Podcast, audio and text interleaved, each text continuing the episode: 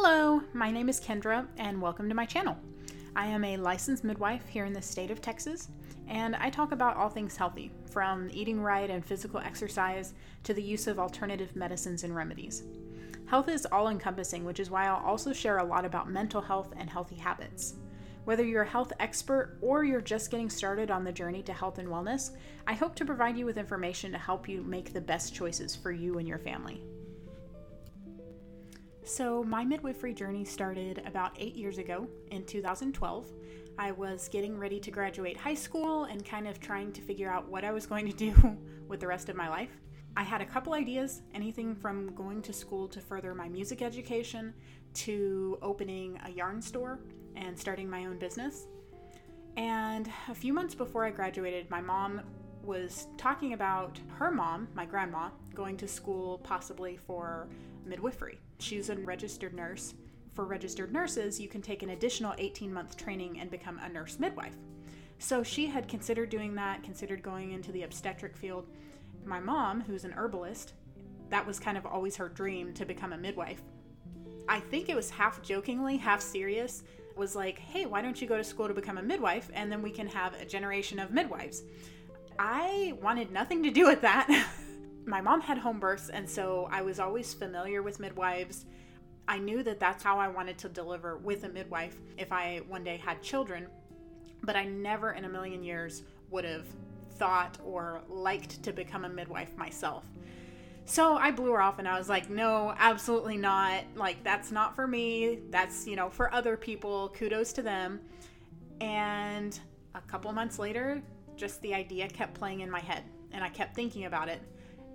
And I think the main thing that I was thinking about was I kind of wanted to be a missionary at that time and had a heart for overseas missions in third world countries. I was just kind of thinking how midwifery is such a good tool to use to bring to those countries, because depending on which country you go to, they can be really closed off or not really want to accept foreigners or outsiders very readily.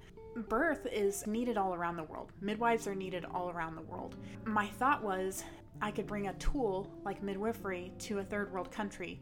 And because midwifery and birth and labor and pregnancy and bringing new life into the world is such an intimate time in a woman's life, if I was able to help during that time, then it would kind of give me a door into the community where I would be able to help more people than just the women that I was working with, be a door to the gospel in that community. It just kind of became more and more appealing. And as I molded over in my head, I kind of saw the pros of why a midwife would be better in that situation than, say, a nurse or some other medical professions, because midwives are used to doing things outside of the hospital. So they're used to figuring things out and figuring out how to make the situation work safely as possible. It became more and more appealing to me as I got closer to graduation. The month before my graduation, it finally just clicked. Like, this is what I want to do. I want to go to school. When's the next time I can sign up?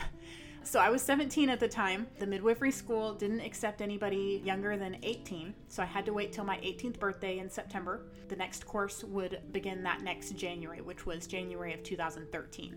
Never having seen a birth, I signed up for midwifery school with the belief that that was what the Lord was calling me to do and that He would provide for me throughout this whole journey. And if it was what He wanted me to do, then I would be able to complete it. So I started school in two thousand thirteen and absolutely loved it. I love anatomy and physiology. And it was such a blessing because my last year of high school, I had taken anatomy and physiology as one of my preferred sciences. I had just taken A and P, and then by the time we got to A and P in my midwifery school, it was fresh on my mind. I had just reviewed it, so it was easier for me to go through than some of the other people in my class who hadn't done it in a while or who had never taken A and P. So it really did seem like the Lord was in it and really blessing my journey through school. How it works for midwifery school is typically in Texas, it's about a four-year program, anywhere from three to five years. I went to the Association of Texas Midwives Midwifery Training School, and it's like a correspondence course. So you do the work, they send you the packet, you do the work online, most of it, do your assignments, your book reading, your academic portion. every four to six months they would have a workshop where all of the students from your class would meet together and kind of go over more hands-on skills, blood draws, blood pressures, skills training, things like that in person. And then they would also review the whole module and then have the big test there at the workshop. These were really great times for me. Like, I really enjoyed the course and the program. It was just structured enough that I wasn't able to procrastinate a whole bunch, but then it also allowed me to kind of work on the projects at my own pace. And then I really loved getting to meet people at the workshop and build those midwifery relationships, because to this day, I still have those people on Facebook and I can ask them questions. Even though they live in different cities, it just formed good relationships from the start of my midwifery training. It's about, depending on if you take more time for some of the modules, three to five years for the academic portion. Two of those years need to be hands-on training under a preceptor. So you apprentice under another midwife, where you get your clinical experience, your hands-on, your really day-to-day training. You attend prenatals, you attend postpartum visits, you attend the birth. You're trying to get the whole scope of midwifery. So everything from drawing labs, scheduling appointments, charting, then to your more clinical duties, blood pressures, blood draws, measuring the baby and checking on the baby. I was going through my training and I had apprenticed for a couple weeks, middle of two thousand thirteen. The apprenticeship ended and I was looking for another apprenticeship, trying to find something that was in my area. There wasn't really anything that was super close. We were kind of in a rural area at that time and there weren't a lot of midwives. I looked in surrounding areas and found a birth center in Corpus Christi. So I moved down to Corpus Christi in August of two thousand fourteen and began my apprenticeship there. I apprenticed there for two years. That's where I met my husband. We got married. I was able to grow as a midwife, learn the clinical skills I needed to practice, and just gain all of that experience working with another midwife and kind of seeing it firsthand. So it's one thing to learn from the books, but it's a completely different thing to be there and to be able to have to make those split-second decisions. You study these scenarios and you try and say, okay, this is what I would do in this scenario. But then when you're actually there and there's so many different other factors playing into your decision, you have to learn how to make those judgment calls. During my apprenticeship, there were so many babies that I attended their births and I counted them as observations. So that's just me seeing their births and just taking everything in. And then you have to have at least twenty births where you assist in some capacity. So that could be anything from charting to listening to the fetal heart tones, the baby's heartbeat during labor, or different skills like that. And then I have to have at least a minimum of twenty primaries. And what a primary is, is when the student, under the supervision of another midwife, delivers the baby and is responsible for all aspects of care and shows that they can make those clinical decisions and they can perform those tasks to be a competent midwife and to take care of their client. The primary midwife is still in the room and observing and overseeing everything to make sure that the student does her job, but that's kind of where the student is starting to grow into their own midwife, to be able to put those skills into practice and prove that they are going to be a good midwife. During my training there, I had a couple opportunities that were incredible. I was able to visit a midwife in Tennessee for a couple of weeks and shadow her. I attended one birth with her. And she worked primarily with the Amish and Mennonite communities. So it was really cool to kind of see, one, another midwife practice, because different midwives practice slightly different. So it was neat to see how she practiced, and then neat to see midwifery in a different state, because different states have different laws and regulations on how midwives can practice. And then also cool to see a rural midwife working with the Amish and Mennonite communities. How you interact with your clients is going to vary depending on what type of clients you have. So it was really nice to be able to see a different type of clientele than I was normally used to and see how she handled those situations. And she was able to shape the care that she gave around her population. So her population got individualized attention and care. And that's one thing that I do like about midwifery, is that there's a lot of flexibility in how we interact with a client, so that it's appropriate for their certain cultures or certain backgrounds. I love that experience.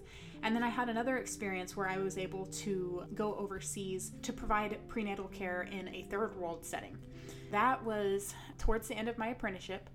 And these are women that normally would not have seen anybody during their whole pregnancy, and they would just show up at the hospital and have their baby with no prenatal care. I was able to provide a little bit of basic prenatal care to try and screen for some of the complications that would necessitate an early delivery or more medical attention. And that really opened my eyes to a completely different culture, a completely different situation. That's what I started midwifery for, was to work in third world countries. So it was neat to kind of see that side of it too. I came back to the United States, and when I came back, it was the end of two thousand sixteen. And then the beginning of two thousand seventeen, I got married to my wonderful husband. And that was the end of my apprenticeship.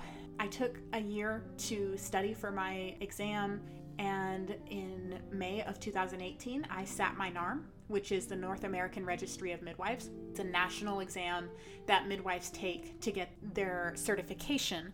Now, for myself, in Texas, it's what we need to do to get our Texas license. So I took the exam and was able to get my Texas license because of that. I was super happy that I passed the first time, because that was super stressful. I think it took me like four hours to complete the exam. It was a really long exam, but I'm super happy that I passed and was able to become a midwife. My husband and I had gotten married in two thousand seventeen, and then at the beginning of two thousand eighteen, we opened our home as a foster home. This kind of put my midwifery on hold, and part of the reason why it took a little while for me to take my N A R M exam. And then also it was difficult to practice. We started with two infants. I wasn't able to practice midwifery at that time. So after these infants were no longer with us, I started trying to find an outlet where I could stay in the loop with midwifery in some capacity. And there is a lovely midwife in our town that let me come and just observe her prenatal appointments. It was really nice getting to see yet another midwife's perspective and able to see how another midwife practiced. It was just such a blessing during that time, because I wasn't able to practice really as a midwife, but it was nice to be able to stay in the loop with that. So I attended a few births with her, a few births with another midwife in our community, just tried to keep up my skills as much as possible and to stay up to date with all of my midwifery knowledge, because you don't want to lose it. This year, my husband and I were talking about our future and the ending of one chapter and the starting of another chapter. So he's going to go to school for E M T and paramedic and then nursing school. So he just finished his E M T at the beginning of this year. So he's a licensed E M T. In order for him to go to paramedic school, he and I came up with the decision to move somewhere that I could practice midwifery, and then he could go to school. He could stay home with the kids. This year we moved up to the Austin area. I am working at a birth center with a midwife, and then I will be finished with orientation hopefully around January and be able to take over one of the birth centers that she has and practice from that birth center and be able to serve the clients up in that birth center. She will focus mostly on her second birth center. I'm super excited to finally be able to use my midwifery skills. It took years of schooling, so it's kind of frustrating when you spend years on something and aren't able to use it right away. But finally, the Lord has opened the door for me to be able to come back to midwifery, allowed my husband to stay home with the kids. And now we have two adopted kids and one more child that we're in the process of adopting. This is really the perfect situation where I don't feel the stress of needing to divide my attention. When I'm home, I'm able to be home with my children. And when I'm at work, I don't have to worry because they're home here with my husband. It's just been a really long journey these past seven years since I started school before I'm finally able to practice, but it is so worth it, and I definitely would have done it all over again. I hope that you enjoyed hearing my story. If you have any more questions about my midwifery journey, I know some people have asked me, how do you become a midwife? What are the different paths to become a midwife? What is it like being a midwife and the on-call schedule, and what does it demand from you as a person and you as your family? So if you have any questions like that, please hop over to my Instagram, Kendra Albright, and I will be more than happy to answer any questions that you have. Thanks for joining me.